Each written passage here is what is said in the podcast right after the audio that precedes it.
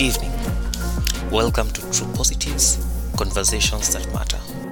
In this British Anatomy podcast, I will be going over the Naivas saga. Now, Naivas is a big, actually one of the biggest supermarket chains in Kenya, and in on April twenty-third, they released a press statement admitting to a data breach that affected their systems. Uh, this particular disclosure is actually in line with uh, various uh, online reports we'd seen uh, about multiple incidents that were affecting companies uh, in Kenya. And Naivas didn't share a lot of technical details, but you know that a ransomware group claimed to have uh, to have gained access to the environment, exfiltrated some data, and uh, were demanding ransom. To help us break this down, we are joined today by three amazing professionals and a subject matter expert. We have James, uh, who is a card, a payment cards specialist. Uh, we have uh, Pat, uh, who is an incident response manager. And uh, finally, we have Brian, who is uh, an expert witness and also an incident responder. Guys, uh, thank you so much for creating the time to be part of this. We'll jump straight into introduction, starting off with Pat. Pat, over to you. Um, morning, evening, afternoon, everyone. Uh, I can see Brian is a speaker. I think he needs to be a co-host to be able to unmute himself. So, Lawrence, I think you're the one who should assign him those rights. Will do, will do. Thank you. Uh, so, so um, Patricia, I am an incident responder. I am very passionate about cybersecurity. I work uh, in an organization where my key role is to uh, come in when we have an incident and just coordinate all our incident responses end to end. Most of my work is spent around preparation for incidents, so it's a topic I'm very passionate about, and I think I'll speak about it at length. My side hustle is being a leader at She Hacks. I know many of you know about She Hacks, so I'm also a leader there. Uh, that's my evening job. And then uh, I'm glad to be here, very excited about this podcast. And I can't wait to interact with everyone today. Thank you. Thank you so much, Pat. So, Pat, I'll be checking the co-host role from you as we go on to James. Hi, everyone. Hope you can hear me clear. Loud and clear, loud and clear. James. Uh, thank you so much. Uh, as you've said, my name is James Anyanga Omuloli. I'm a payments expert uh, that is biased in card payments, transactions that happen on prepaid cards, debit cards, loyalty cards, and also mobile money payments. That's my area of specialization. I um, also have interest in fraud and risk, cybersecurity, and just making sure that as more people migrate to support their businesses online, it, it's a safe place where people can transact with trust and get the services they need. Pleasure for you all to be here with us, all to be here with us, and we hope to learn more from one another. Thank you. Thank you so much. Thank you, Thank you so much. Uh, I had a bit of echo. Okay, should be. Uh, James, uh, thank you so much. Uh, Brian, I hope you should be okay. Uh, to unmute, uh, unmute, unmute, yourself. Uh, unmute yourself. Yes, no, I'm good. I think you had curtailed my rights. We don't want you doing. We don't want you doing uh, insert. uh, good stuff. Uh, good evening, everyone. My name is Brian Nyali. I am a principal consultant in terms of risk, and I also lead the digital forensics and incident response team uh, for a cybersecurity firm operating in Kenya and Africa wide as well. Um, my primary tasks is leading risk consulting in terms of assessments for clients, as well as handling incident response and digital forensics investigations. I also serve uh, quite a bit of time doing Um, or rather presenting evidence in court as an expert witness around digital forensics matters um, around the region as well. Um, so that's a bit about myself. I have a background in uh, system administration, network administration, uh, S O C operations. Uh, the list is on and on and on. Uh, I also worked with Lawrence at some point back in the day in our networking days. So that's a bit about me. I'm looking forward to the discussions that will be ongoing. James, first question to you. Uh, I, I know we had this discussion before uh, when you are educating me. Thinking of the Naivas hack, could you just please take us through what typically goes through a supermarket at the moment you give them uh, your data specifically from a payment point of view? Okay, thank you. Um, I'll take you through that. So what normally happens as a customer at the supermarket, you will go with your goods at the checkout counter where they will be scanned. The total amount will be displayed for you and will be requested to pay. So for here, we are going to use two modes of payment. That is either M-Pesa or mobile money or your credit card, prepaid cards or loyalty card. So if you're paying with your M-Pesa, uh, they'll, you'll be asked for the till number. Uh, uh, you, you will ask for the till where we'll key in, you key in the amount, and then they'll verify the transaction. Now, in that case, the assumption is there's no any information of you collected. But we all remember that it's till recently when Safaricom started masking payment details, that's the phone number, when you transact. So that means if you have been paying earlier or before, those details likely they are stored somewhere. Uh, most uh, merchants will confirm to you that uh, their data is through tr- transmitted and in in a safer way through S S L. Um, however, it's something that uh, only internally their systems can confirm if that is true. But that is what we hope that everyone is secure. If, say, you're paying by your card, then you will be asked either to tap it through N F C, or you will insert your card in the P D Q machine. They'll key in the amount, you will provide your PIN, and then your card will be debited. So let's now take through how this transaction goes upstream. So once you provide your card number to the card reader, um, remember a, a supermarket is not a bank. So they, are, they they don't own these P O S devices or what we're calling P D Q or acquiring devices. So they are in a partnership with a bank which serves them as an acquirer. So the bank onboards the supermarket as a merchant. This means that the supermarket has created a merchant account with a bank. This bank can be K C B, Equity, Family Bank, whichever. Those are the big banks that you know or a bank that can support that service. So this bank gave the supermarket, they are P D Q. So when you're running your card on that P D Q machine, it means the acquirer bank is either the ABSA, Equity, or K C B, the bank that ish, that gave the P D Q to the merchant, who is now, say, Naivas. So your transaction first will be acquired at Equity, let's use them, or ABSA. Then they'll have to route that transaction to your bank.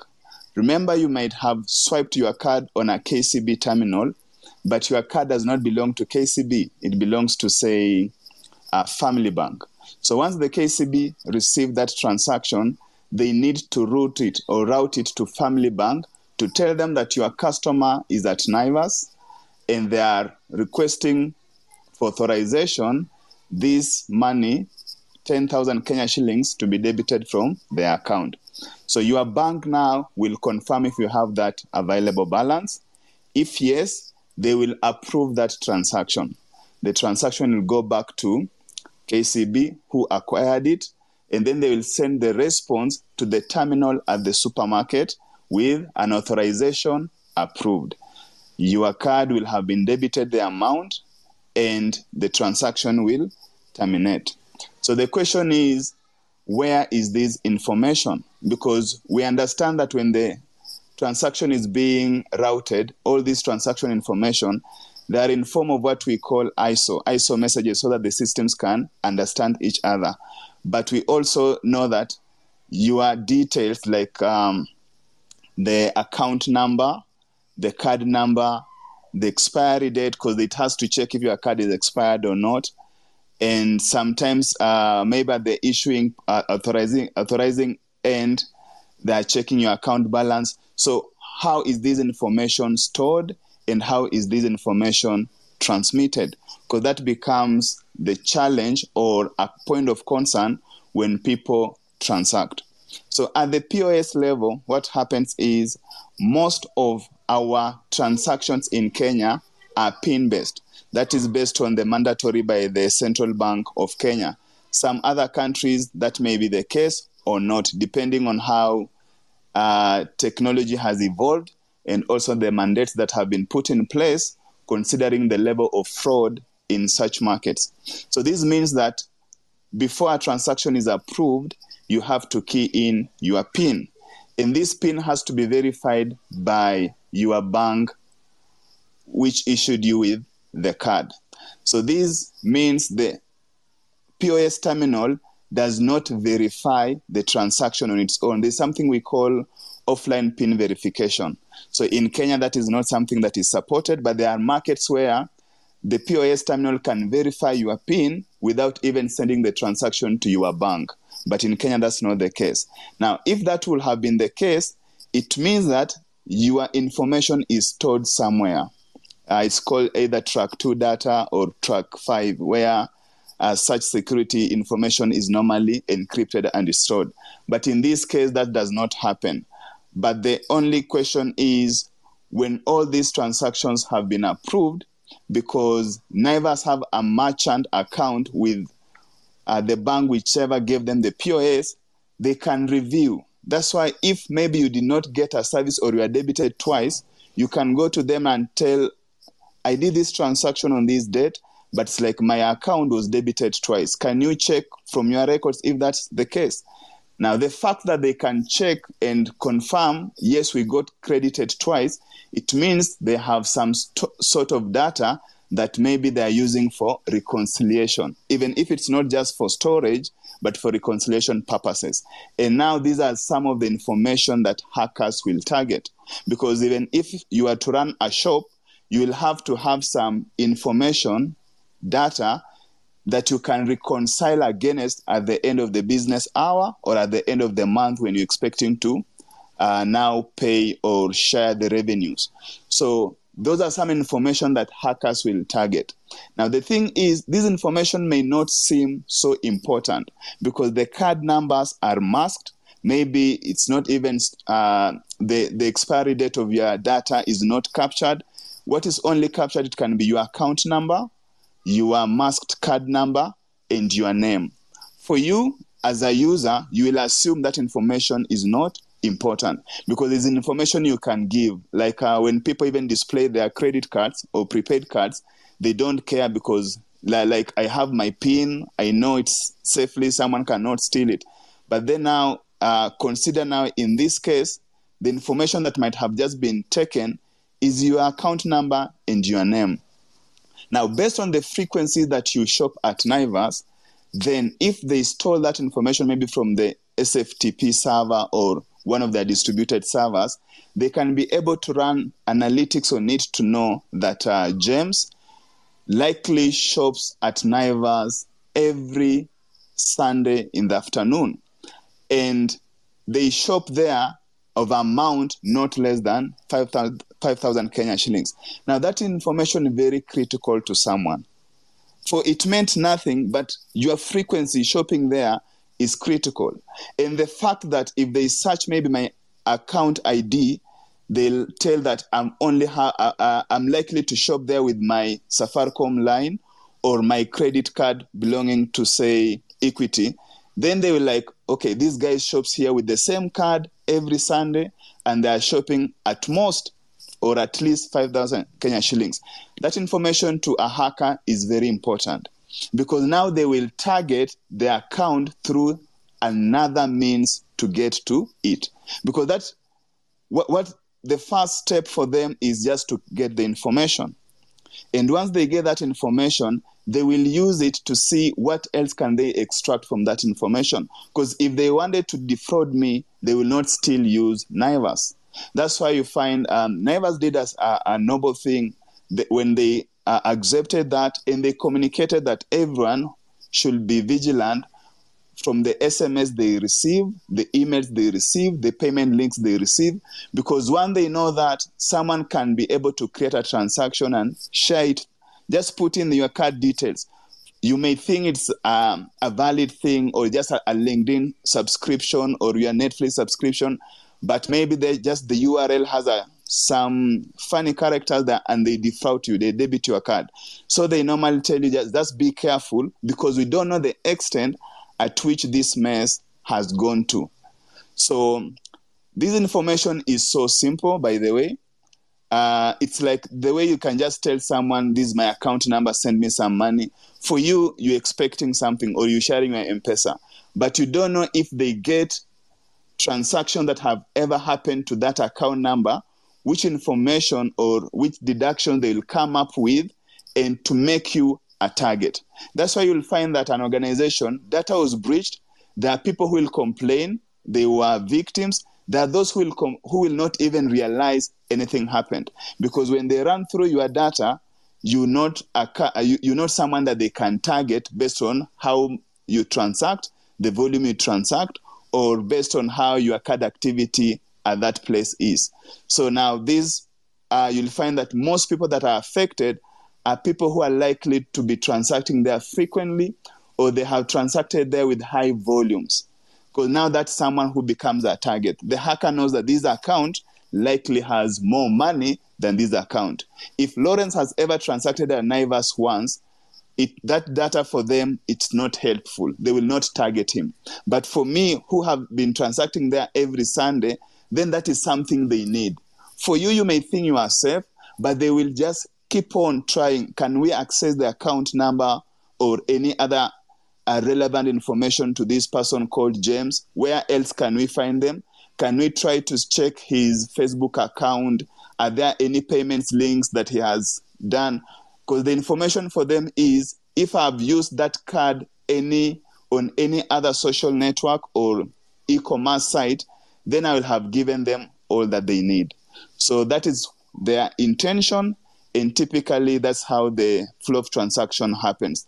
But most of them, they target the S F T P, where card, where information about customers is stored, and they are only targeting to know the frequency of a card transaction or a mobile transaction or, or how many times that person transacts there in a day. Once they get that, they will run that information against any other site that this person is likely to have transacted.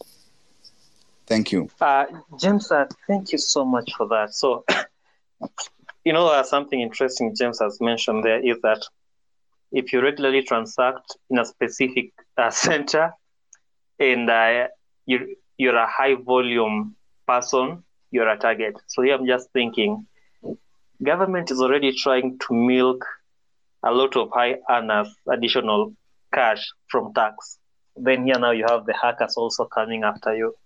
Guys, please do not be rich, just be average. Probably life might be easier. Now, uh, James, uh, I know you have talked about the importance of data to the hacker. Uh, it might appear trivial maybe to a majority of us or a few of us. I, I would like you to dive deeper into that whole chain. So uh, let me elaborate that. In typical security uh, cases, uh, when you've been breached, we typically have, and right now with ransomware, I'm seeing that trend. A lot of guys who are in that space are seeing this particular trend where someone out of uh, country X will gain, somewhere or another will gain access to, will gain access to credentials. They'll gain access to a username, to a password that belongs to staff at, let's say, Company B. So let me use my guess here.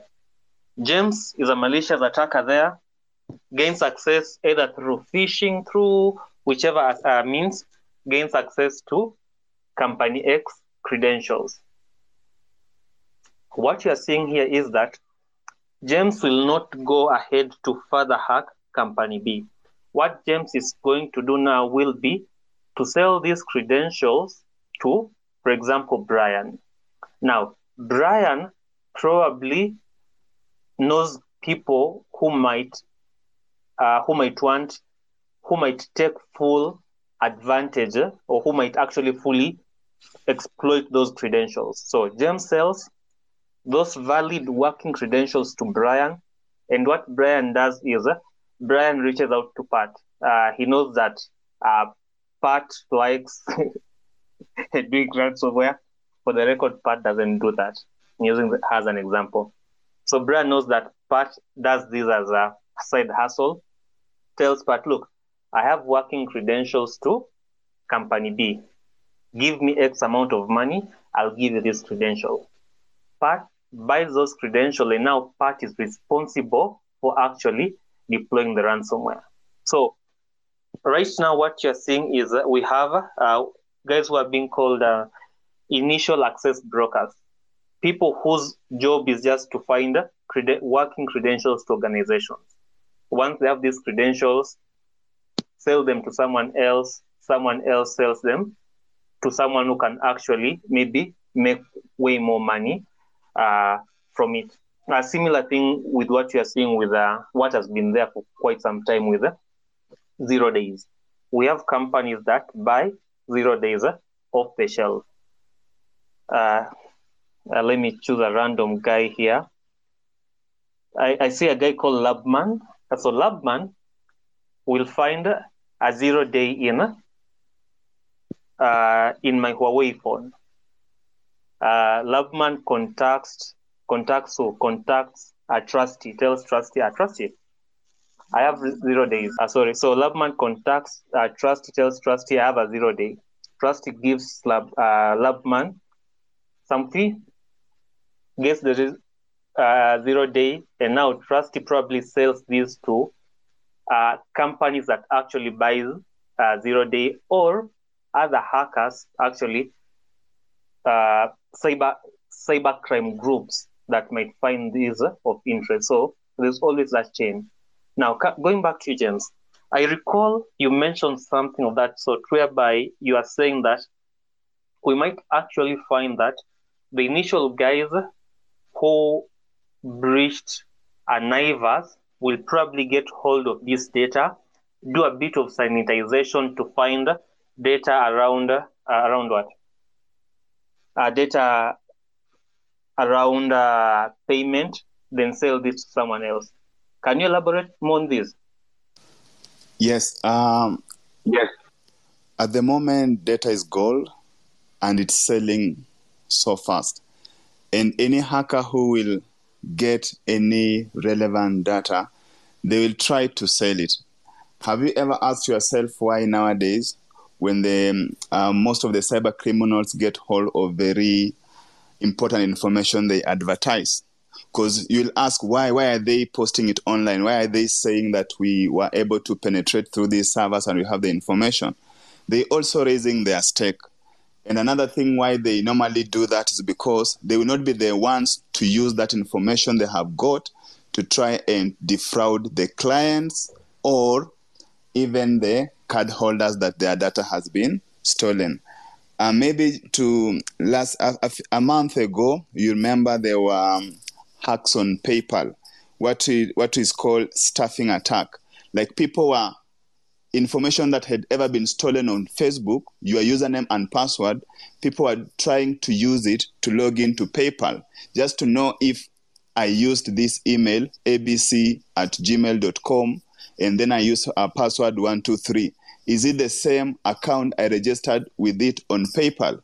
And unfortunately, a lot of people will be found victim of this. So you'll find that when that information has been stolen from one place, Uh, what is some of them will do what is called stuffing attack. They'll go to a different site, mostly maybe financial sites, to try and log in with the same information, just to know if that person has ever created an account on that site, and it will give them access to another information they want. So back here to what has happened to the supermarket chain is, once this information is stolen, these guys will sell it. They will not be the first one to use. They will sell it in raw. They'll just go to the black market or uh, the, the, the cyber criminals, they'll tell them, in Kenya, we've stolen data across a chain, supermarket chain that has more than eighty-seven outlets and is one of the top transacting in M-Pesa, mobile money, because nowadays people normally don't do cash. So that information alone, someone will not want to know what is inside of it. They will like, how much information do you have? Maybe these guys will go like, we have maybe uh, uh, uh, one terabyte of information. So they will sell that information based on the volume, just that one terabyte of information. Now, these guys who will buy this information, they are the guys now who will do, they will sort it out to know, ah, these are invoices from um, suppliers. This is customer transactions. Uh, these are refunds that people process. And this is something else. Because what, what you need to note is most people target refunds, because most refunds are fraudulent. So that information is very important to them because they want to know. So now when the second party have bought this information and they have sought it, then they will like to also sell it out. They will ask in another just a black web, who is interested on refunds processed in Kenya by this chain supermarket. Now, they will sell that data to a specific person. Another one will be interested with only customer names and emails. Say maybe your loyalty card, you provided your email address and your phone number. There is someone who will just want that data alone, nothing else. So they will sell it as name, phone number, and email address. That will go on its way. Someone will be interested on now the card details and the frequency they are selling. So you'll find that now this second group has sold this data classified to close to, say, ten or so different people. Because there is one who will just be interested in invoices. Now, the guys interested in invoices are the guys who will want to know maybe when this organization is sold, what can they play around it to know? Because they can even sell this data to black market. When people say, when people are buying stock exchange, they will tell them, no, we have inside information about these guys. This is what they owe and this is what they are owed. So that information is also now just relevant to someone else. Now you'll find now this data may be stolen by guys in partners with Kenyans, Nigerians, South Africans, Ugandans, wherever. That group has sold this data to guys in South Korea. The South Korean guys have uh, like uh, clustered this data into chunks based on whatever they need, and they are selling it to maybe another portion to guys in China, another portion to guys in Russia, another portion to guys in United States of America. And you'll find now there are those who guys who just want the credit card information, because once they get it, they will try charging it through online transactions. Maybe guys who are maybe doing fraudulent at the ports. So when a transaction comes, they just try to use your card to clear cargo at the port, something you don't know. But then I will find that in this chain, there are close to four or so parties.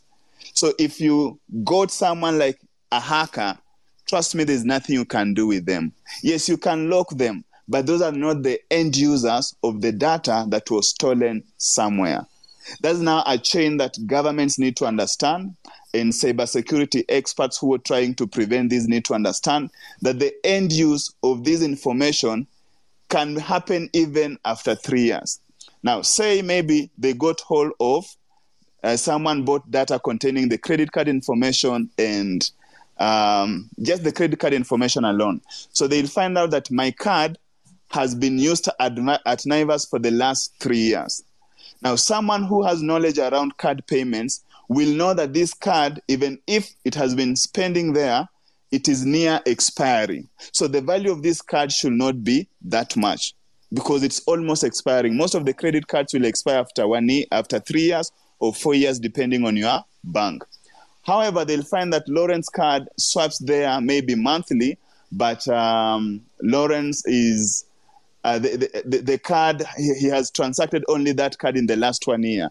Now, that is very critical information because they know in the next two years, Lawrence is likely to still be using that card because it will not have expired. that information is so critical to them, so that they know if they were to try and run fraudulent transactions on these cards, they know for Lawrence's card, we can try it in twenty twenty-seven, but for James' card, we should try it this year because it's almost expiring. That information is so critical to them. But the guys who stole the information at the first hand, they have nothing to do with those analytics around what the information is. They just sold that information uh, as a bulk of it. So that's now what we also need to understand. So you'll find maybe uh, if they got your information on loyalty card where you provided your email address, one day maybe they they they they, they tried the stuffing attack on PayPal like it happened a month ago. They will try to use that email address.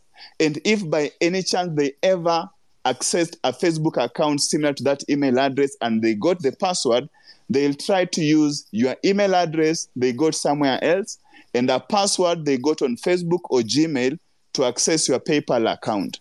So that's how these things work. It's one thing, but if you follow through, it's a lot of an thing that you may not even imagine because we, we assume it. We are not exposed to it.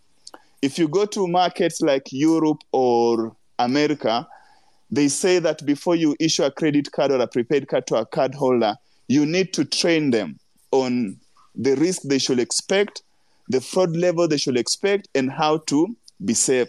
They'll also audit your system to know that you can protect that customer from that.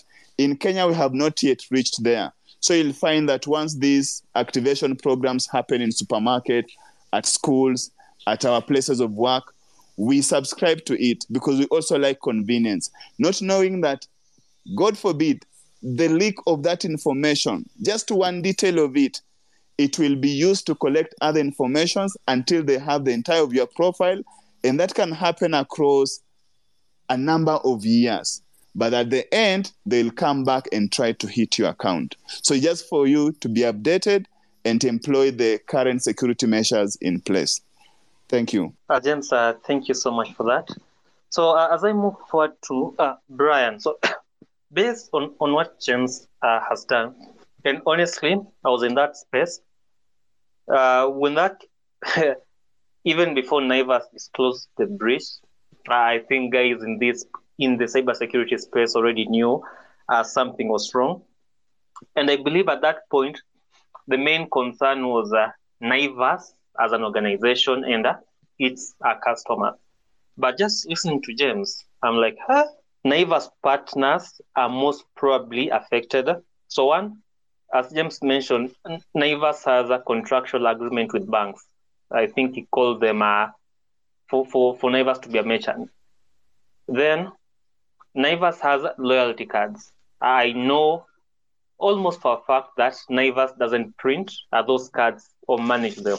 This is uh, outsourced to another third party, very big fintech in Kenya, uh, a card, let me say a card payment processing company in Kenya. So meaning that all those, almost all the information Naivas has, not only on the customers, but the uh, its suppliers, uh, vendors, that information has probably been breached. So I'm just hoping, and if we have uh, practitioners here, professionals who do risk management, I'm hoping you are picking up all these uh, lessons because uh, what James has described is a supply chain attack.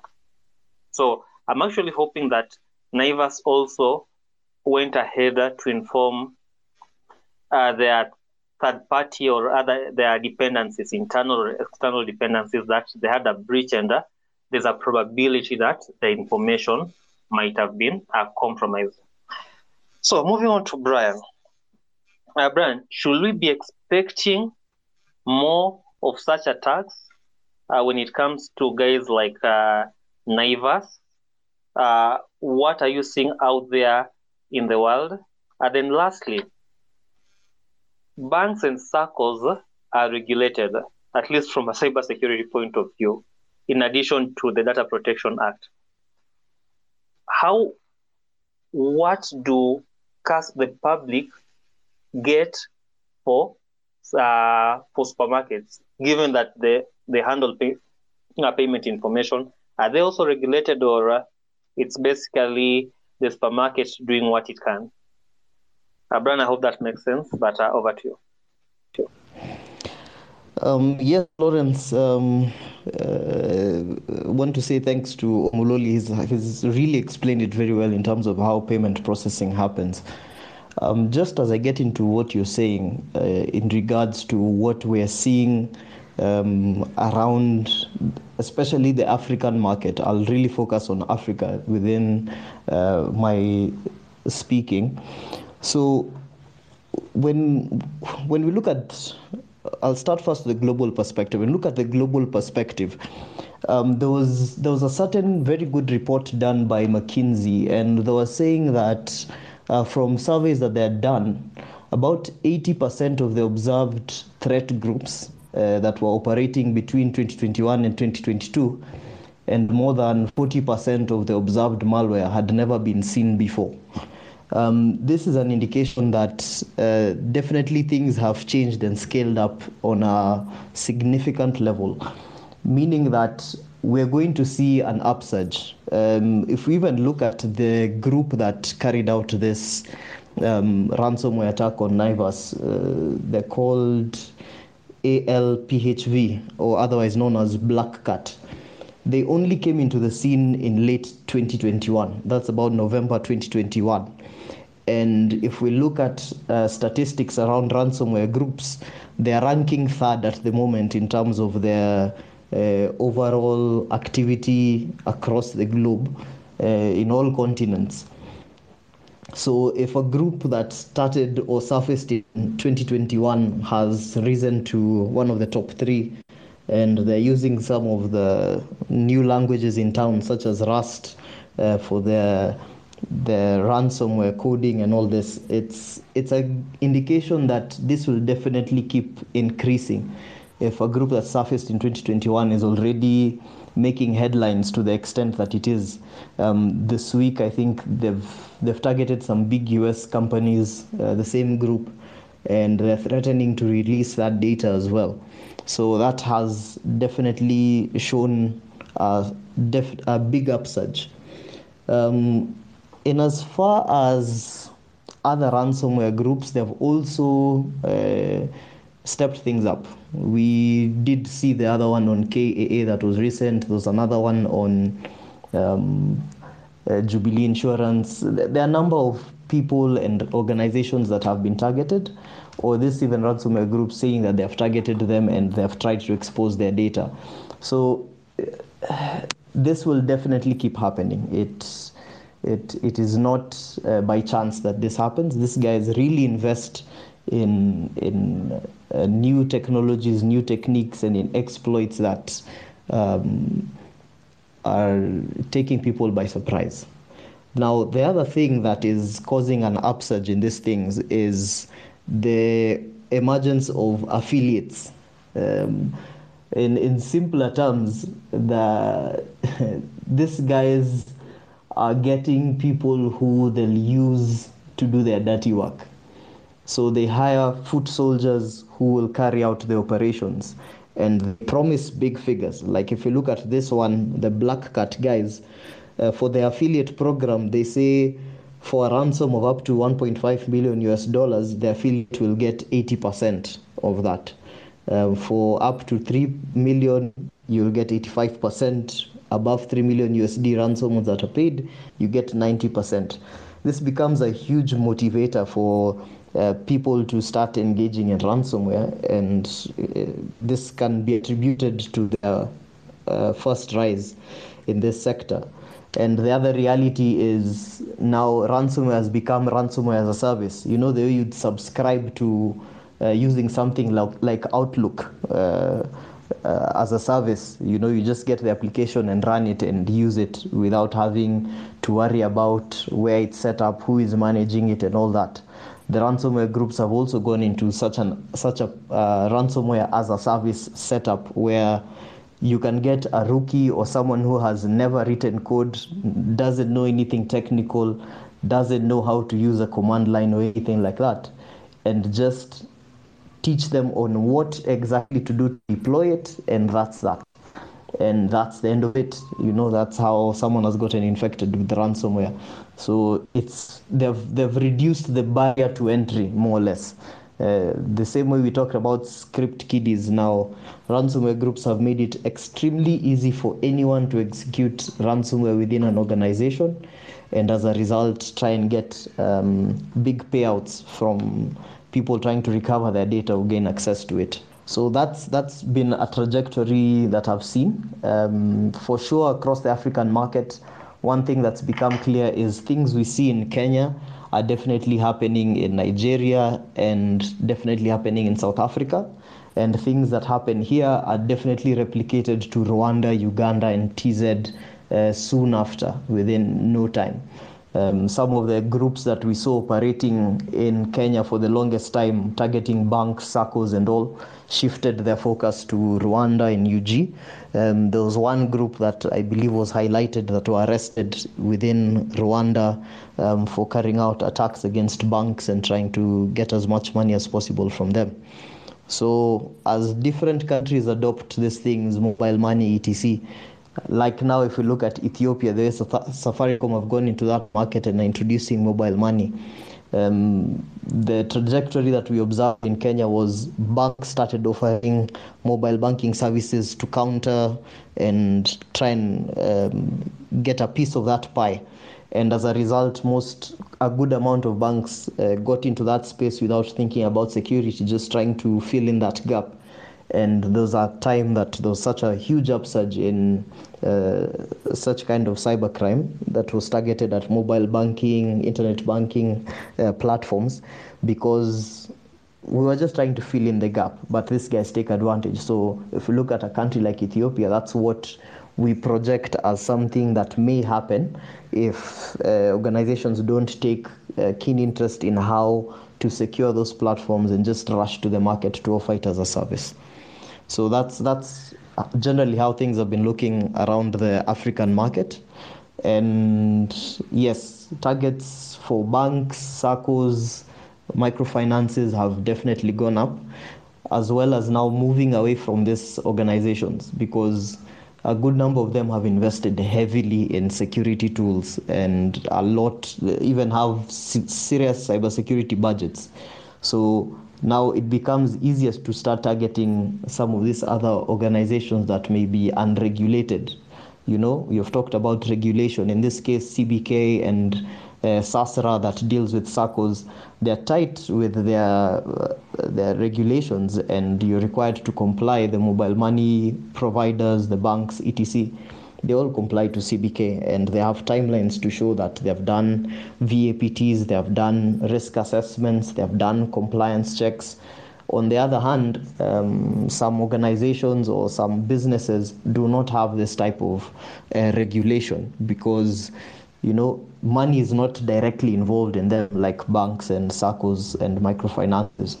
So these organizations may fall into those cracks and not really um, take certain things as seriously as these others would. Um, so that definitely has given a chance for these people to target them. And the data that these organizations hold is critical. When you look at hospitals, Uh, patients' data, that becomes very critical for law firms. There's data about their clients and information that is sensitive that they hold. Uh, supermarkets, they have a good amount of client intel and information. The list is on and on about uh, the kind of data that different organizations hold. So that's, that's a brief uh, perspective in terms of what we're seeing across the African market. Um, but also just to dive in a bit on a bit of technical things around what we're seeing. Um, these threat actors have moved away from your typical malware that you knew or that has always been off the shelf that anyone could take. Uh, people are deploying their own malware and writing it uh, fresh.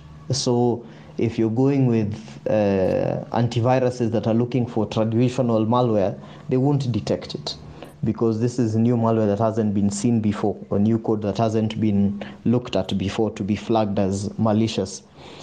Two, if we look at um, Conti, if we look at now this BlackCat guys, they're moving away from uh, certain tools and using Windows native tools to execute their malware. Uh, there's Reg Server thirty-two being used by um, Conti. There's D L L host being used by this BlackCat, P S exec, WebUtil, W M I C, C M D dot E X E, Net dot E X E. All these are more or less Windows native and trusted or normal administrative tools that are used in any environment. So when they're now being used maliciously, um, the default reaction that most organizations would take in the past is just block all those tools. But now these ones are used for everyday operations. You can't really block them because your administrators now are stuck in terms of trying to help or administer the environments.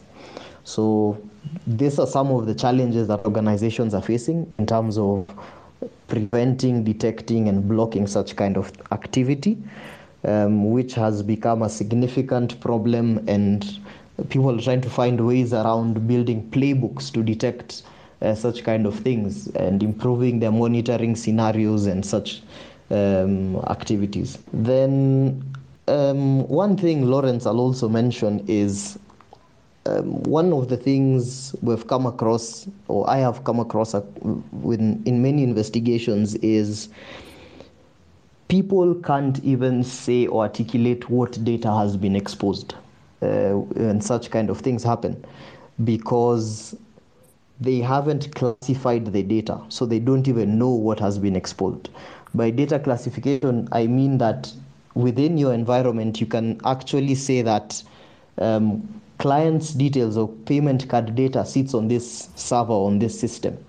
So if this breach touched this system, then I know client data has been exposed. But if organizations haven't gone to that level of even understanding and labeling where the data sits and what type of data sits there, then it becomes a problem.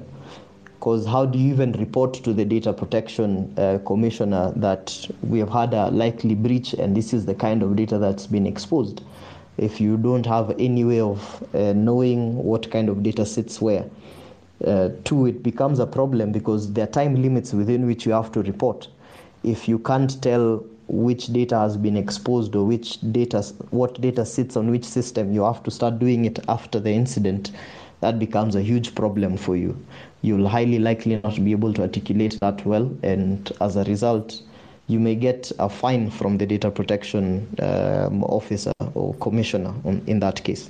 So that's that's that's a brief on, on these things uh, in terms of the questions you've asked around what we're seeing around the African uh, continent.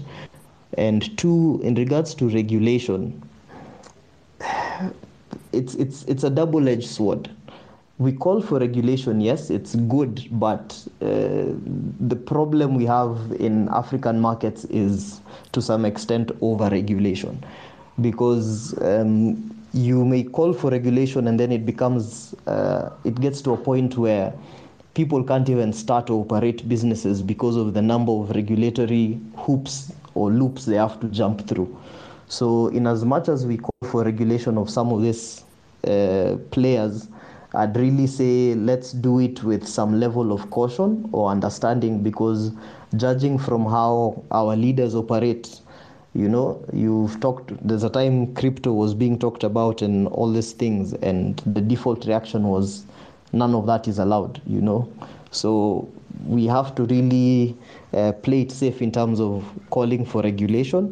Yes, it's necessary to some extent, but at the same time, let's not stifle growth and business and thriving uh, across um, many things that we're trying to operate and create a good economy around. Uh, thank you so much, Brian. Uh, uh, thank you so much, uh, Brian. So uh, I think we have around twenty-nine minutes or so. I would like us to wrap this up, at least uh, from our guest speaker, maybe in the next Uh, fifteen minutes, and uh, then uh, we give our audience opportunity to ask questions. So uh, before I go to Pat, so yes, Pat will probably talk about preparation. Uh, one thing I wanted to share, and uh, I would actually like to get feedback from both Pat and Brian, given that they are uh, both cohorts of that liberty to talk. If we could speculate how Naivas got breached, it will be very interesting to listen uh, from you guys who are the experts in regards to how this collab happened.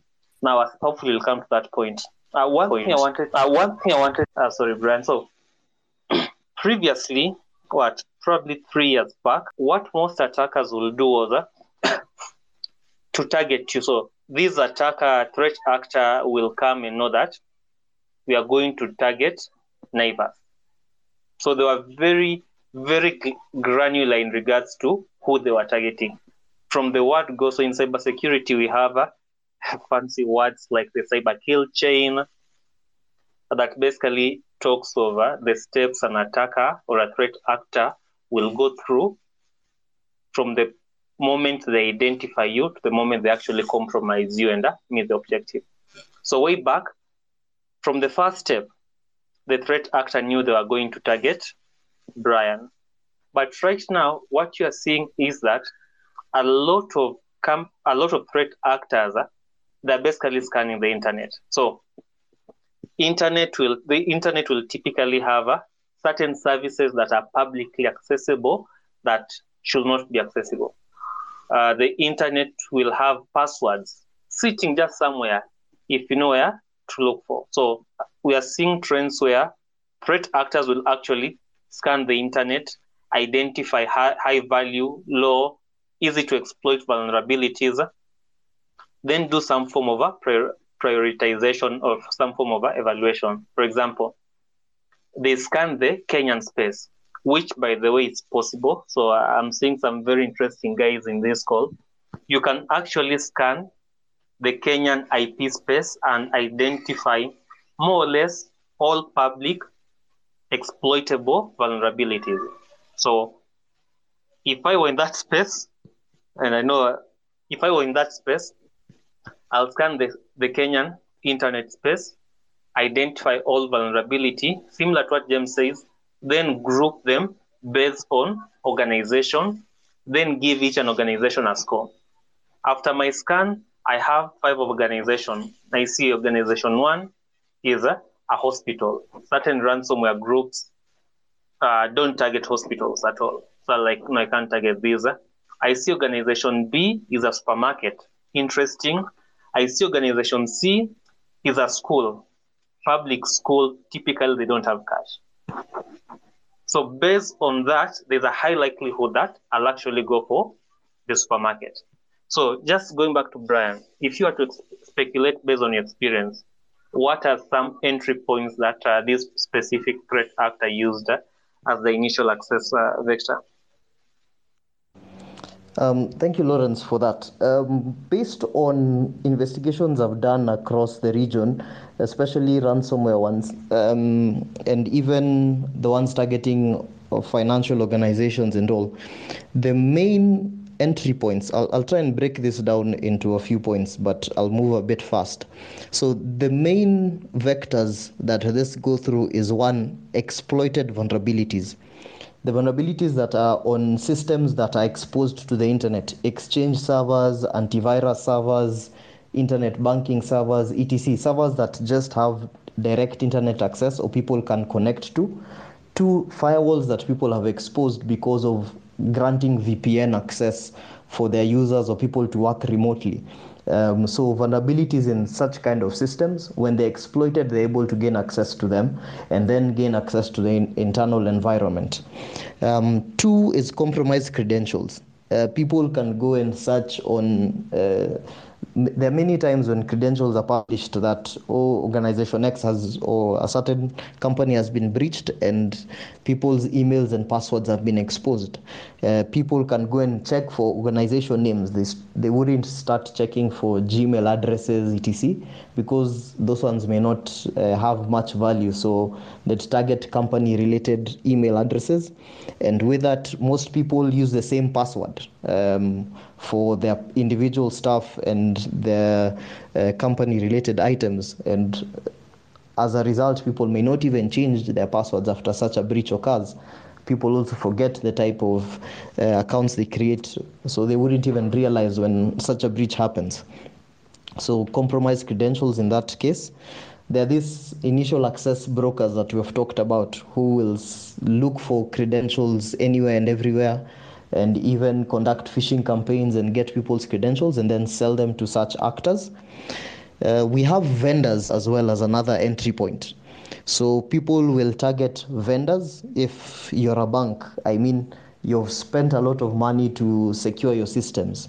But there's a soft underbelly in your vendors because they have access to the internal environment, uh, but they may not have the same stringent rules set up for their vendors. So they may compor- compromise a vendor company or third-party provider, and as a result, ride on that third-party provider's access into your environment. And lastly is malicious insiders, where disgruntled employees, disgruntled uh, third parties or vendors and such kind of people are utilized, or even staff who may not know much. We've had cases where cleaners are used to go and plug in a flash disk somewhere, or plug in a Raspberry Pi somewhere and such kind of things, or just leave a laptop uh, with a modem connected and plug it into the LAN. I mean, those are they look like trivial things, but as a result, it results in a compromise. Then why do they target this internet-facing servers? Things like Exchange and antivirus servers, they have direct internet access, which means they can be able to gain access to your environment long-term. So if I'm able to plant something like AnyDesk, TeamViewer, D W Agent, or Mesh Agent on any one of these internet-facing servers, like your antivirus server or your Exchange server, you'd hardly notice that there's internet traffic from it, and people don't mostly monitor them. And also, two, if I compromise your antivirus server and you see connections to other systems, it looks normal. So someone won't raise the flag about, I'm seeing connections from my antivirus to all other critical servers in the organization. It's expected because of scanning. So you wouldn't flag it. As a result, these guys spend time in your environment connecting to other systems and pivoting to the rest of the network. Um, just uh, on the same trail, one thing that's clear is these guys spend a minimum of a month to three months within your environment where they scope, they gather information. And as Lawrence, you were saying, they take time to understand you. They'll find out whether you have sensitive information, what kind of sensitive information, what is its value in the black market, and is it worth blackmail? In this case, if it is, then they go ahead with a ransom. If it's not, they'll just get whatever data they can get and leave you uh, in that case. The other thing is they'll also check, they've, we've had cases where people, they even go to the extent of finding out whether you have cyber insurance. And that for them points to you having money, uh, or that even if you lose money, they'll be able to, or you'll be able to recover it from your insurance premium. And then now the tail end of all this is cleaning up. If after an incident you don't clean up, these guys leave their tools for persistence there. And they'll come back. They'll give you time, you'll recover, you'll think things are good, but they left some persistence tools in there.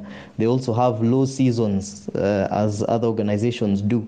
So when they've gone through their circle of new targets, they go circle back to the old targets where they left persistence tools and come back six months later, a year later, two years later. And the the tunnel that they had left, the AnyDesk that they had left with unattended access allowed, is still working. In such a case, they'll still gain access and go about their activities. Uh, thank you so much, Brian. Uh, thank you so much, Brian. Uh, so moving on to uh, so moving on to Pat. Uh, so Pat, from, from your experience, what can organizations like Naivas uh, and similar in that space, Uh, supermarkets, uh, hospitals, uh, schools, what measures can they put in place to ensure such an incident doesn't happen uh, to them? And in those, unfortunately, regular cases where it happens, what steps can they do to just ensure that uh, they limit the impact? Thanks, thanks, Lawrence. So um, I think we can all agree that, uh, first of all, data is the new gold, as James said. So all these threat actors will be out there trying to get data about us so that they can either uh, be able to get into another system, another um, organization to steal more information, or they can infer details about you, build a profile about you, and steal from you. And we also agree that um, the type of attacks we see these days, they are, let me use the buzzword in the industry right now, they are sophisticated attacks. So uh, James talked about uh, threat actors living off the land, where they come and they use uh, native Windows tools to carry out their malicious activity, where um, regular tools or tools that are not necessarily malware are used to carry out evil, to do evil within our network. So when we put ourselves in that frame of mind, we accept that uh, incidents and breaches will happen. So we shift our perspective to, uh, yes, we will do everything we can to protect ourselves against uh, incidents happening, but in the event it happens, we want them to come and find us prepared, so that we have a, um, the mindset that uh, as incident responders, our goal is, number one, to make sure that as soon as an incident happens, we are able to get the business back, uh, the organization back to business as soon as possible, with the secondary goal of um, maybe preserving evidence for the court, meeting regulatory requirements, and um, making sure that we never have a similar incident, learning from that. So I, I like to think about incident response in three phases, three phases that can be mapped to the NIST uh, framework, where we have activities we do before the incident, activities we do during the incident, and activities we do after. So I like, I my favorite part of the I R cycle is what we do before the incident, the preparation bit, because this is where we get to do a lot of things, and the more time we spend preparing for an attack, the shorter the time we will spend responding to incidents. Our um, response time will be shorter. We will be able to make sure that we have a very small attacker dwell time in our network and get our businesses back uh, to work as soon as possible. So what do we do during preparation? Of course, we have the entire aspect of creating our organizational uh, security architecture, having the necessary tools in place, having the firewalls in place, and all the security uh, tooling that you will need. And then another important thing is having your processes and your governance in place. So this is where we will design our um, all the processes that plug into cybersecurity. So our um, assurance processes, and most importantly, our incident response processes. So in the beginning, uh, when you're doing preparation for an incident, it's very important to have an incident response plan. So the response plan will guide you. When an incident happens, this is what we do. So preparing for incident is very technical and as well non-technical, because when you're preparing, you have to consider the technical aspect. So um, do we have a secure network where we shall fail over into? Do we have a, a proper jump kit for forensics? Do we have the necessary tools to gather information that we need to investigate further? And also the things that many people tend to forget are the human aspect. During an incident, uh, we need to make sure people are fed. During an incident, we need to make sure people take regular breaks, because these are very high-pressure situations. Imagine trying to work on your console and your M D or a director is standing behind you, who is an executive and a technical person. You're trying to type things into the console. They're asking you, what are you doing? So much pressure. So we need to have someone to manage upwards, to manage the leadership team, so that our engineers can, can work uh, in peace and at a good pace without a lot of pressure. So having those um, measures, the measures, having those plans in place uh, helps us to be able to focus where you need. So if you have um, an incident commander, for example, whose work is just to manage upwards, uh, make sure the C E O, the, the directors, the M D, all the senior leadership team are um, informed about what is happening, are given um, the assurance that the engineers are working, so that they don't have to come and disturb the engineers. I find that a very important thing that is normally overlooked. Uh, also feeding your people, telling people to go rest, because incidents can take days to resolve. So you don't want people burning out in day one. You want to stagger your resources so that people are fresh, go outside, come back with a new perspective.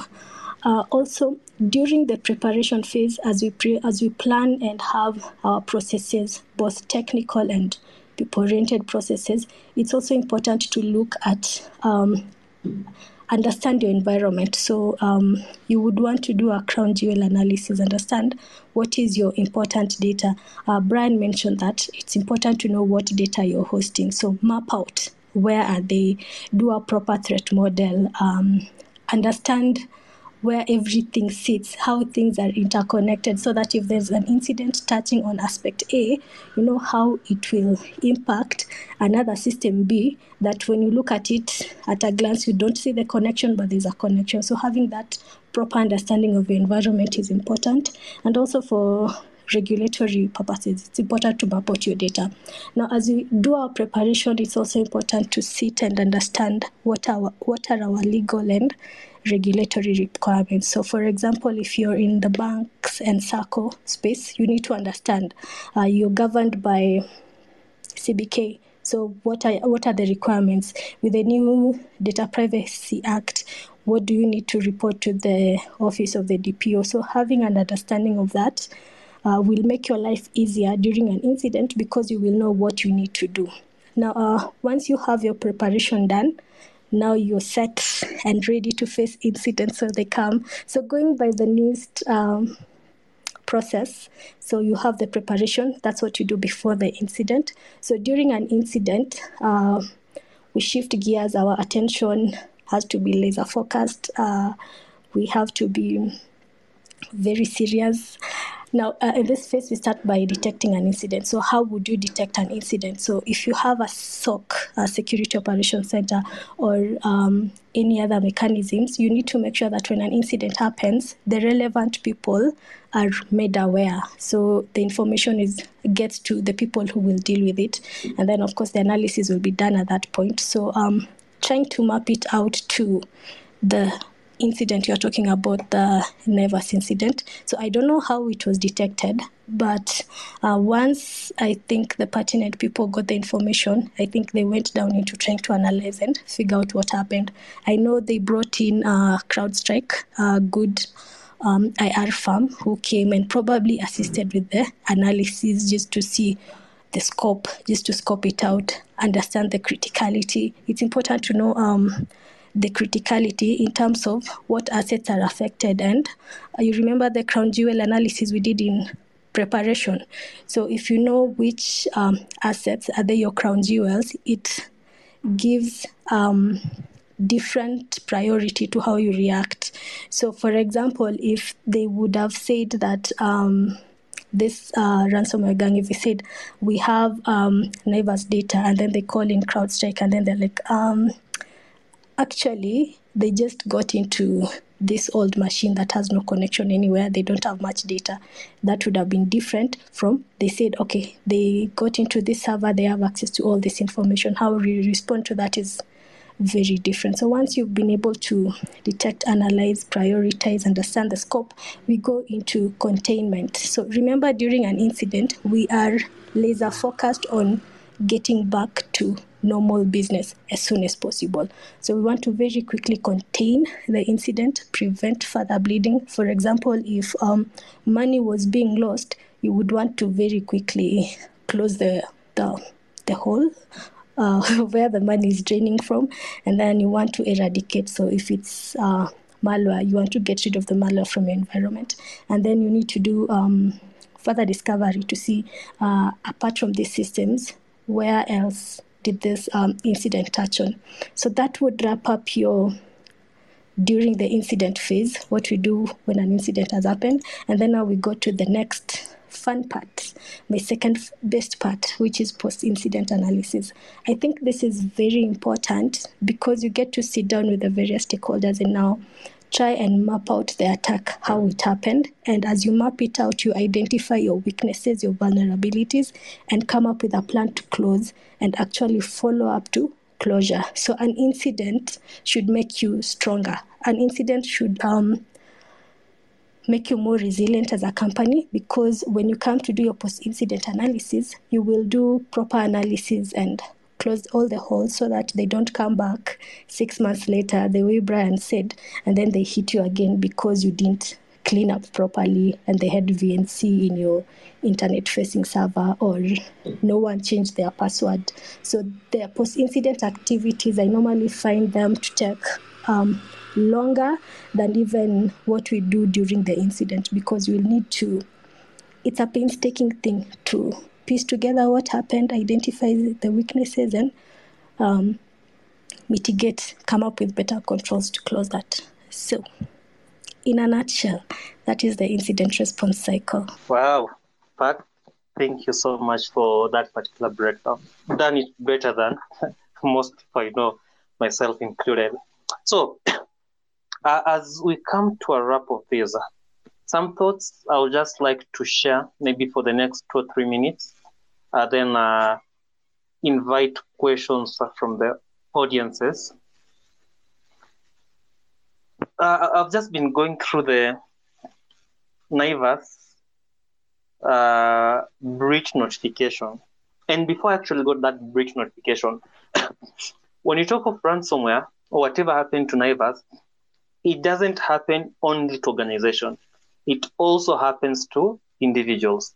Case in point, uh, I'm in a group of uh, bounty hunters who are based in Kenya. And I recall one of the questions someone asked us today was, uh, I believe a friend, an individual, had actually received a ransomware, a ransomware note. So this someone is receiving a ransomware note from their in their email, telling them that, look, we have access to your data. If you don't pay us this amount of money, we are going to disclose your information. How do you even treat that? But the point here is, uh, as much as organizations are being affected, also individual users are also at risk. Be careful with the kind of uh, application you store on your, uh, you install on your phone. Uh, WhatsApp G B gang. Look, I have no, actually I have issues with guys who use WhatsApp G B, but such applications are known to introduce uh, malware into your, your phone, and this gives attackers access to everything on your phone. So if you are taking creative pictures, creative videos, whatever you are doing, which is your right, perfectly okay, doing it within the confines of your privacy, you are at risk. You install, click on funny malicious link. Someone out there has access to your information. Before you know it, they're sending you evidence, screenshot of this text you send, this image you send. Pay us all. We are going to publish these to to Twitter, to social media, or we are going to actually send this out to your colleagues. I actually have had a personal, someone very close to me who actually went through that particular whole process. Someone got access to their information, and they were threatening to send it to their colleagues, like working colleagues, tell them, look, this is what this guy keeps busy doing. So uh, uh, be aware of that. Going back to the breach. So Naivas did a few things that are actually commendable. Recall, uh, Kenya Airport, the K A A was compromised. No statement from them, in spite of them being the actually critical infrastructure. Nothing came out of, of them. So Naivas doing this, amazing, uh, very impressive. Building on what Pat said, uh, one thing also good Naivas did was, uh, recall, whenever there's an incident, whenever there's a crisis, uh, we have people who are panicking, people who are worried, genuinely, prematurely, at times emotions, pressure they get, they mess people up. What Naivas did is they actually contracted a P R company. Now, that's a good thing. It can also be a bad thing, but they actually contracted a P R company who I believe ninety-nine percent confident actually did the theft of data report, which leads me to my next point, which also I had issues with. Uh, uh, and from the feedback I got, a lot of guys also had issues with. So it was good.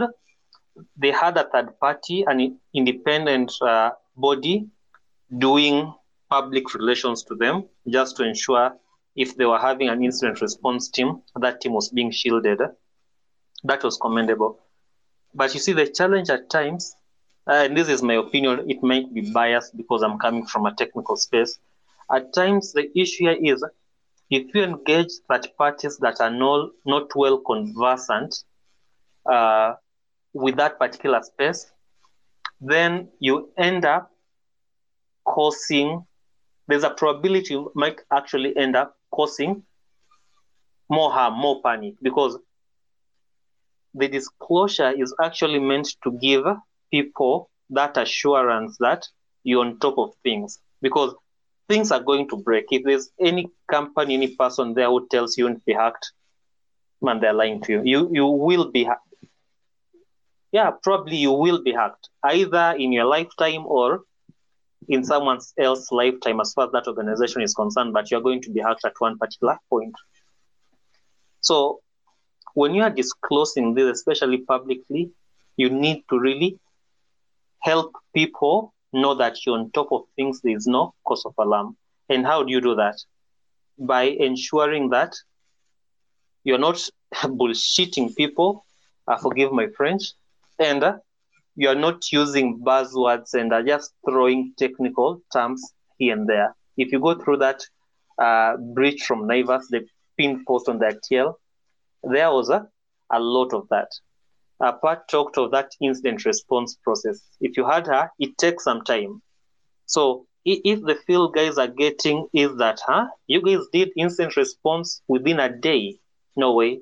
As I mentioned, guys in this space actually knew when we we, we had good estimate when Naivas became aware of this. So there are no way certain things were going to happen within a certain time frame.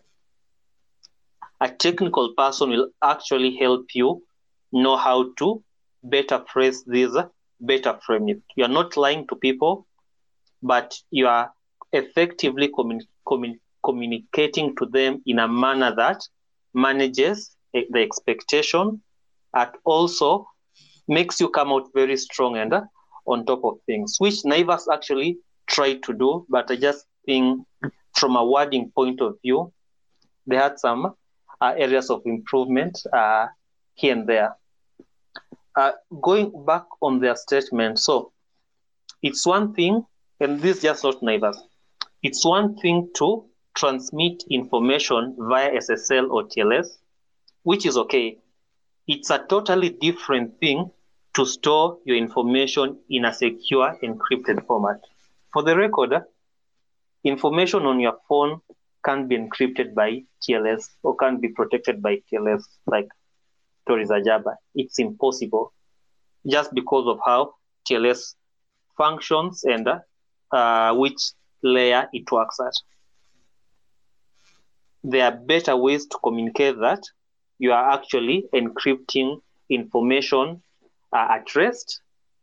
You are encrypting information in transit uh, with T L S. You might actually be doing both of them, but if you if you use the wrong terminology, then you lose people, because people will actually see that misconception, uh, that that disconnect, and start poking holes. And uh, your your statement, people will be like, no, there's something that uh, we are missing here. Naivas did a commendable job.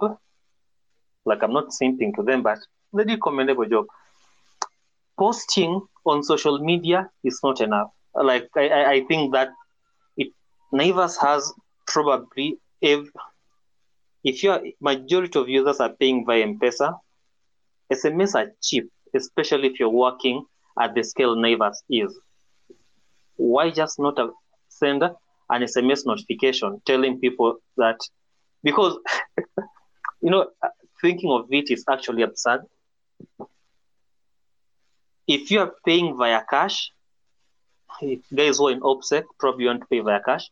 If you are paying v- via cash, then all these supermarket entities will have limited information about you. If you are paying via M-Pesa, your card, then they have the information to actually reach out to you and uh, notify you. Those small things go a long way in helping your user base retain their trust in you and actually know that are you on top of things. You take uh, their security and uh, your security uh, seriously. The last thing, vendors. Uh, I believe uh, both Pat and uh, uh, Brian mentioned this, uh, and all of this information is publicly accessible. Naivas has a big branch, and this applies to almost everyone. From branch to branch, most probably they are doing via uh, some form of a V P N, a point-to-point V P N. That infrastructure is probably subcontracted. Setting up of that infrastructure is probably subcontracted by another to another party. For Naivas, I'm fairly confident based on what I've been able to discover just researching for this, that they have a contractor that probably is helping them in, interconnect these things. This is where that all you being compromised from a vendor comes in. So Naivas guys from Naivas are here, well and good. If we have security engineers, practitioners, managers, you also want to analyze that particular risk, because Brian correctly put it. You might be doing everything well, but then you have your vendor who actually installs the door, for, the door, installs the lock, installs the, the windows into your house. But they're doing a crap job, giving you substandard locks, uh, giving you substandard windows. So you have an amazing setup, but anyone can easily lockpick your main door and get into the house. So you always want to be aware of the risk your vendors pose and ensure you are proactively managing it. Then with that, took slightly more minutes. Uh, I'd like to open the session to any anyone uh, within the uh, space was a question. I'm uh, trying to figure this spaces thing out. I believe you typically raise your hand uh, or request to speak. I'll approve your request and uh, we'll try our best to respond to your question. So if we can do that, maybe in the next uh, five minutes, that will be appreciated. And apologies for uh, taking longer than expected. Okay, am I seeing any question? I see one request. I've seen the request to speak. Okay, remove speaker. Uh, you guys should be able to speak, if I'm not mistaken. Uh, hello? Hi. Hi everyone. Yes, I hope. Okay. I sorry. I think you admitted me, but now uh, what what what Pat and Brian have said is quite true. But now, when we come to the reality on the ground, we can start by that. I won't mention names, but there's an insurance that also got hit, and mysteriously, mysteriously they have a they have a robust setup that I know, and they had all the uh, bells and whistles, but still got hit yeah. and. Now, when it comes to the reality on ground, some, some of the things that we might advocate can happen will just is a fantasy, because companies will do a, a cost benefit analysis where it, they won't they won't able to they'll see having all of this and haven't been hit, they have never been hit and won't be hit won't won't happen. Even if you go to the SARSA and the C B K, for C B K, if you have any incident, it's usually forty you report within forty-eight hours, and I think for the data protection is usually the same within forty-eight hours. But you come sometimes even the people mandated or tasked in doing some of those things actually flaunting the rules. You might find someone is a you can say is a, a whole data proce- uh, data protection officer for a huge bank, but using open source tools. I think most people will know where I'm getting, where I'm going along with this. But even if you advocate, even if you, advo- you, you, you advocate for him and tell him through some back channels that this is not supposed to be doing, it all la- it all lands on deaf ears. So as much as we may want to ad- to strengthen the cyberspace, sometimes is you can take uh, pardon you can take a cow to the river, but you can't force it to drink.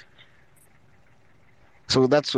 Uh, that's that's what for, that's what I've seen. That's my experience, because apart from the what we've seen, even N G Os are being hit locally, and small small banks, even some small circles are being hit and small banks. But some of them won't even report.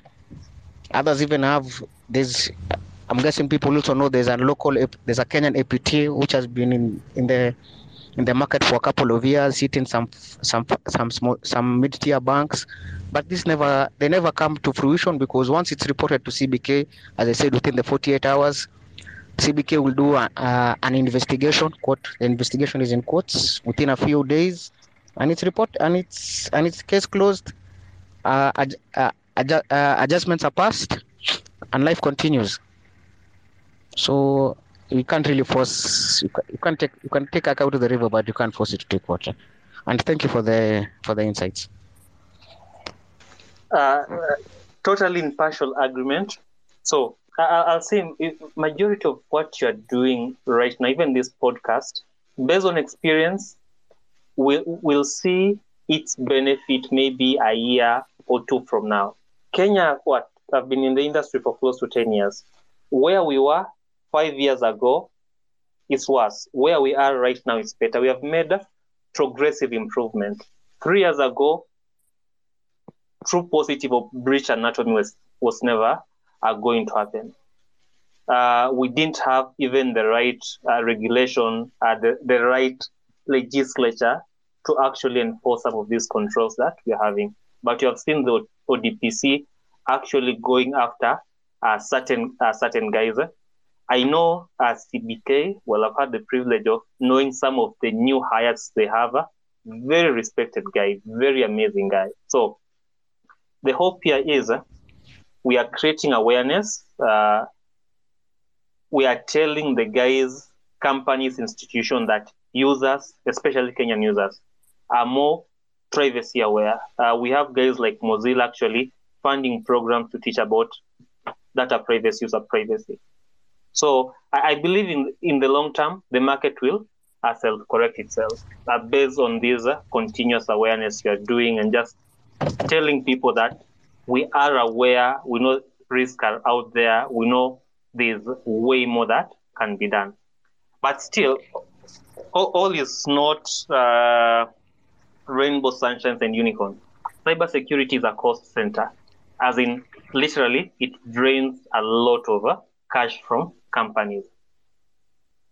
For you, for, for any company to have a good program, definitely your leadership needs to support you. Leadership needs to support you. If the C E O, uh, the chief operations officer, finance officer, if those guys are not supporting you, then stories are jabber.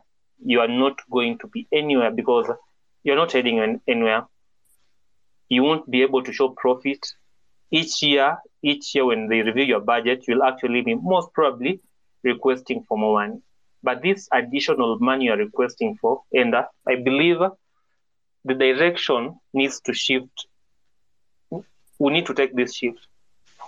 All this money, us in security, managers in security are requesting for, are being used to build confidence in your product.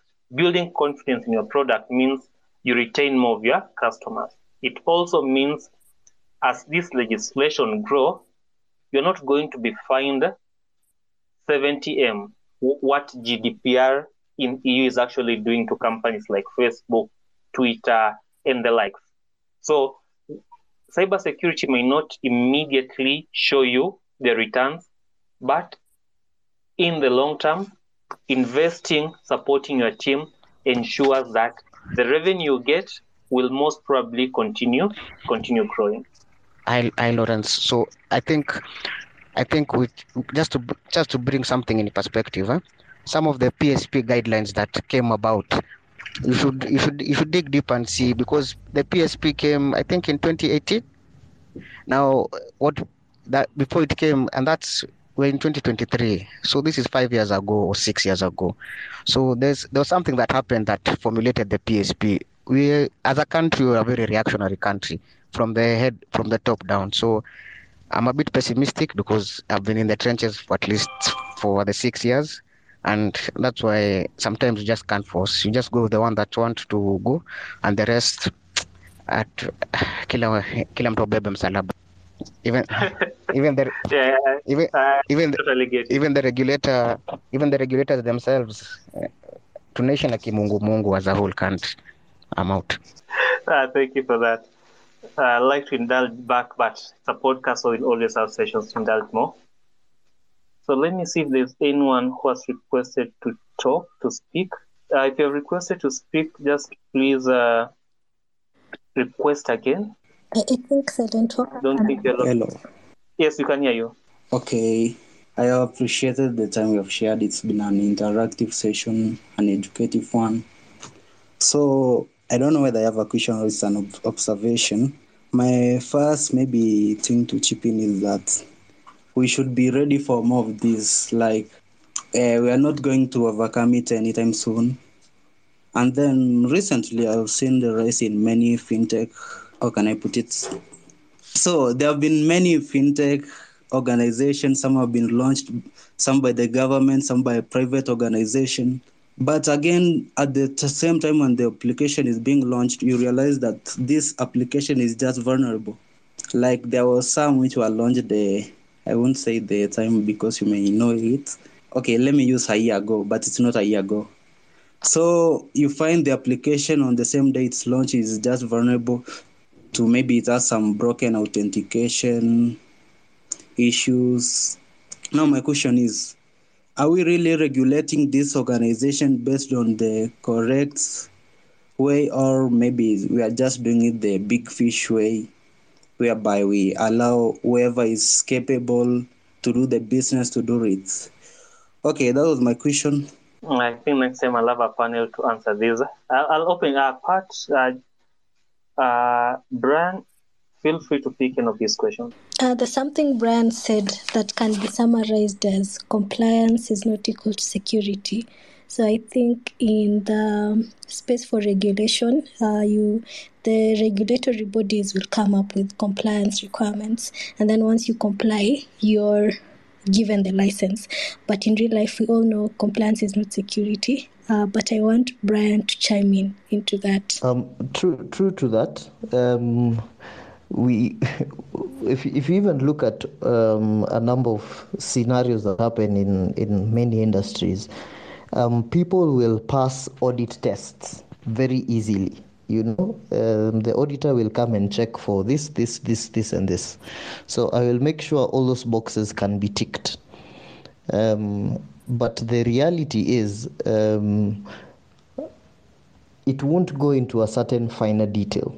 And uh, it's it's unfortunate that it doesn't go to that finer detail, but that's that's the reality on the ground in most cases.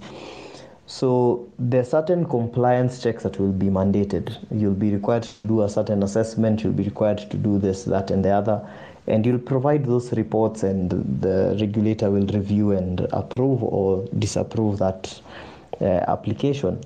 Now, if in the audit I highlight that you have this weakness and uh, over time this is not fixed or something of the sort, then that becomes one problem. When it comes to launching of applications and such kind of things, um, I may be mandated to ensure I'm using encrypted protocols and such kind of things.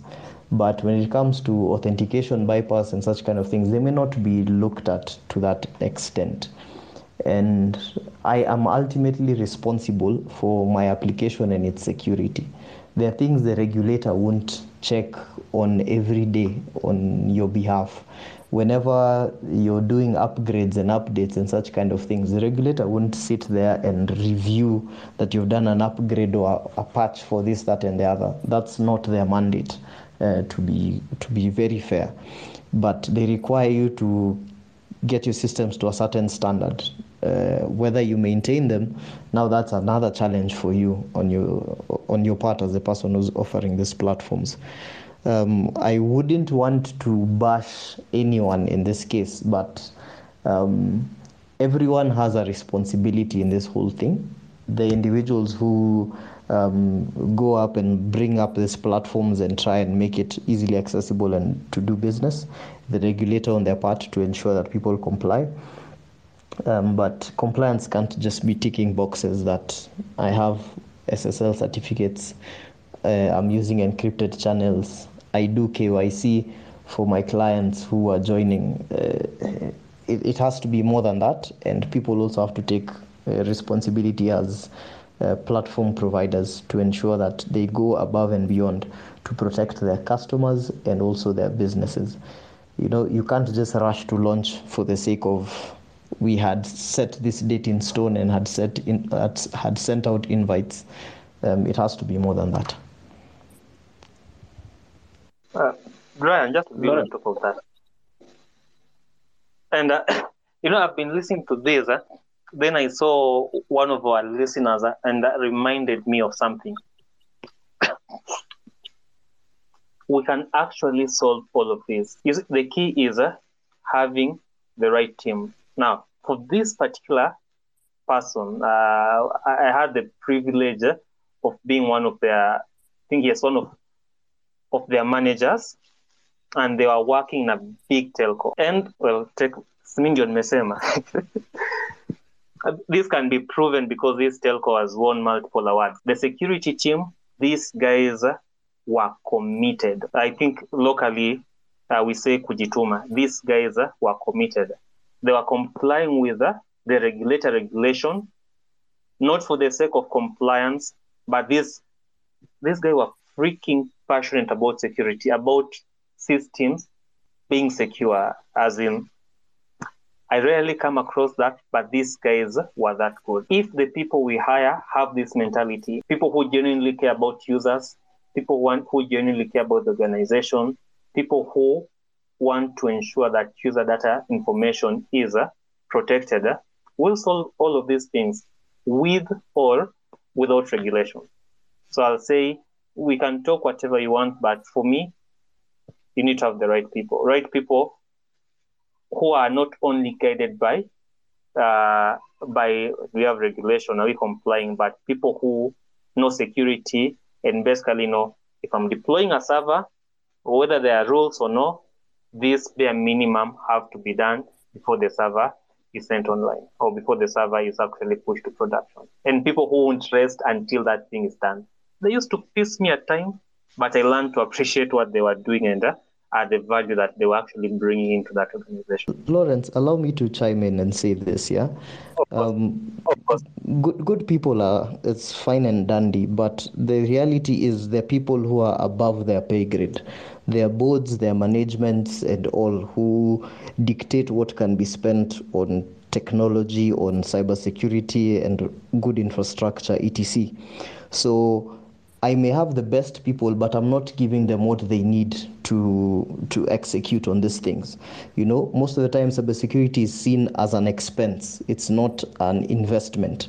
And more often than not, when we're presenting these things to the board, it's huge figures, thousands of dollars for X and Y and Z tool, but at the end of the day, they, they don't see the benefit. You know, when you look at marketing guys, they present it as uh, we'll spend this, we'll get X number of interactions with people, we'll get X number of people who will view this and this and that. And they, they've learned the way of utilizing numbers to show the benefit. But unfortunately for us as an industry, we have not gotten to that point where we're able to sell this idea to the board for them to see it as a benefit. So it's always seen as an expense. And if they don't have buy-in, unfortunately, even the best of guys will not get what they need to execute. So I really feel that at the same time, um, creating awareness at the board and management level is key for them to understand why it's important to have uh, the antiviruses, to have the good tools, to have the right people. They need to be buying into this idea at that level so that even when the right people come in, they're enabled to do what they need to do and do it right and not just take compliance checks. So that's that's my contribution as well. A valid point. I think I have a topic for the next podcast. Raha, please proceed. Thanks, Lawrence. Um, I think first of all, let me just thank you for I think at least creating the space for us to have this conversation and having Pat and uh, Brian with us um, with their insights. So I think I'll just pick up from um, your question and Brian's point on having the right people within the team, and there. There are many of us out here who would be committed to do the job. But as Brian said, there are people above uh, the analysts or, or, or the techies' pay grades that determine the decisions. And then when the budgets are being set at the start of the year, cybersecurity is seen as, as, a, as a cost and as an expense to the company. And therefore, that's where the investment lacks. Because based on my own personal experience and where I found, um, even to the point where I think Yuga brought up with what he's seen in the market, is the reason why some of these attacks end up happening, or the reason why we do not respond uh, accordingly or in time, is organizations, whether big, small, circles, banks, however you look at them, do not want to put uh, the money in investing towards, later, like security personnel or analysts that will look um, at the data.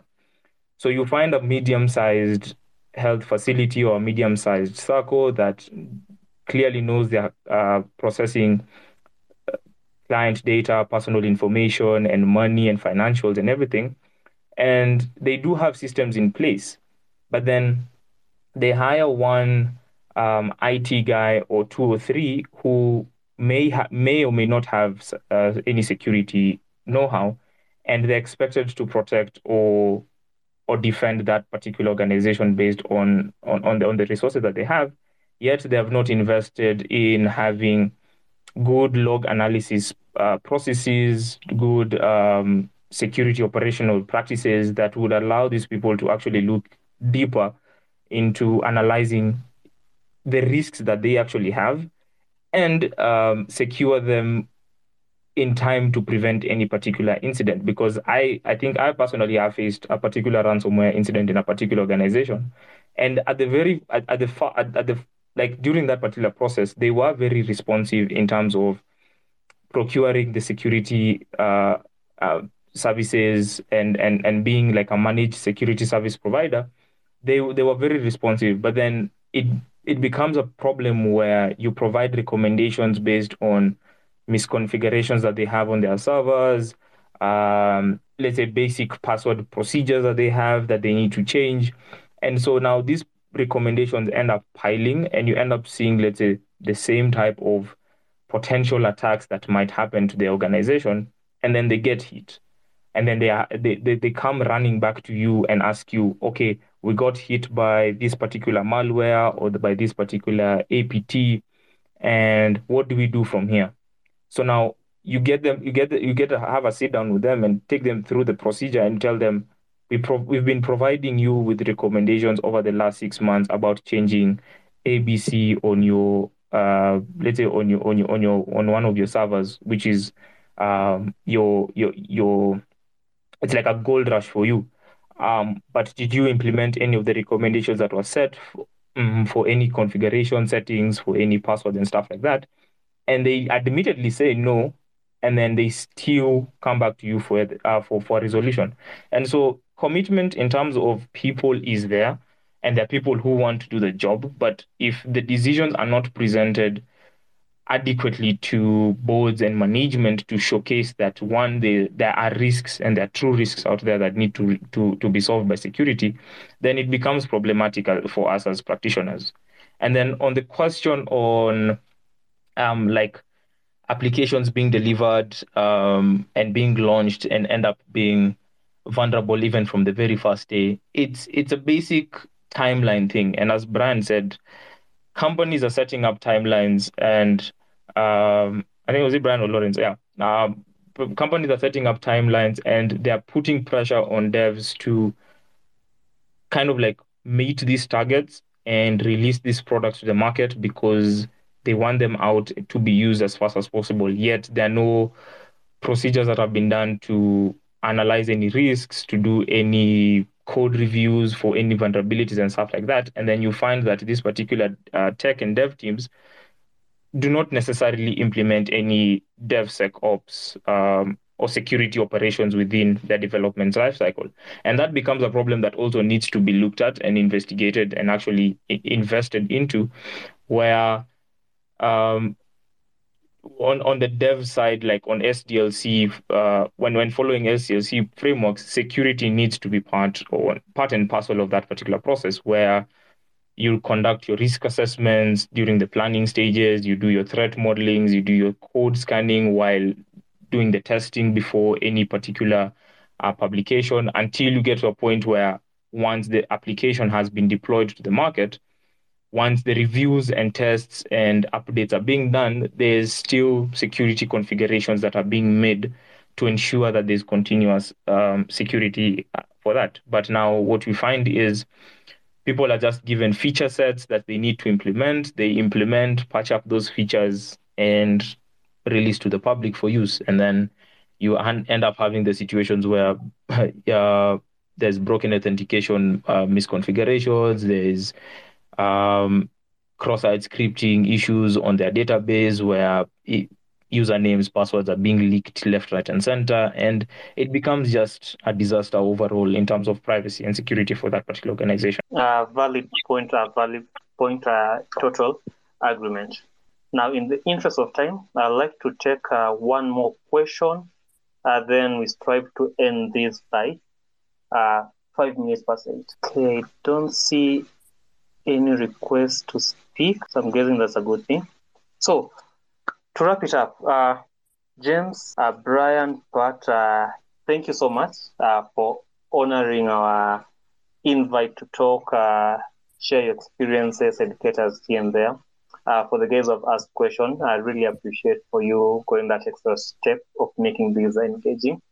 To all the listeners, thank you so much. Uh, I genuinely uh, hope that more or less all of us uh, have learned one or two things about cybersecurity in general, a few things about, actually a lot of things about the Naivas incident. Uh, hopefully, a few information are clarified. I know one of the biggest things was that uh, does Naivas store my card data? No, they don't store your card data. They store some other information, but not your card data. So uh, I'm I'm hoping that hopefully uh, these will continue uh, being uh, a regular session. Looking forward to more engagement. Finally, if you have topic suggestions, something uh, you would like us to talk about, discuss, uh, hear different views, different opinions, more than welcome that. Uh, to receive them. You can D M me, tag through positives, and uh, we'll definitely reach out. And that's it, guys, from us here at True Positives, Conversations That Matter. We thank you so much. Till then, see you in the next podcast. Bye for now.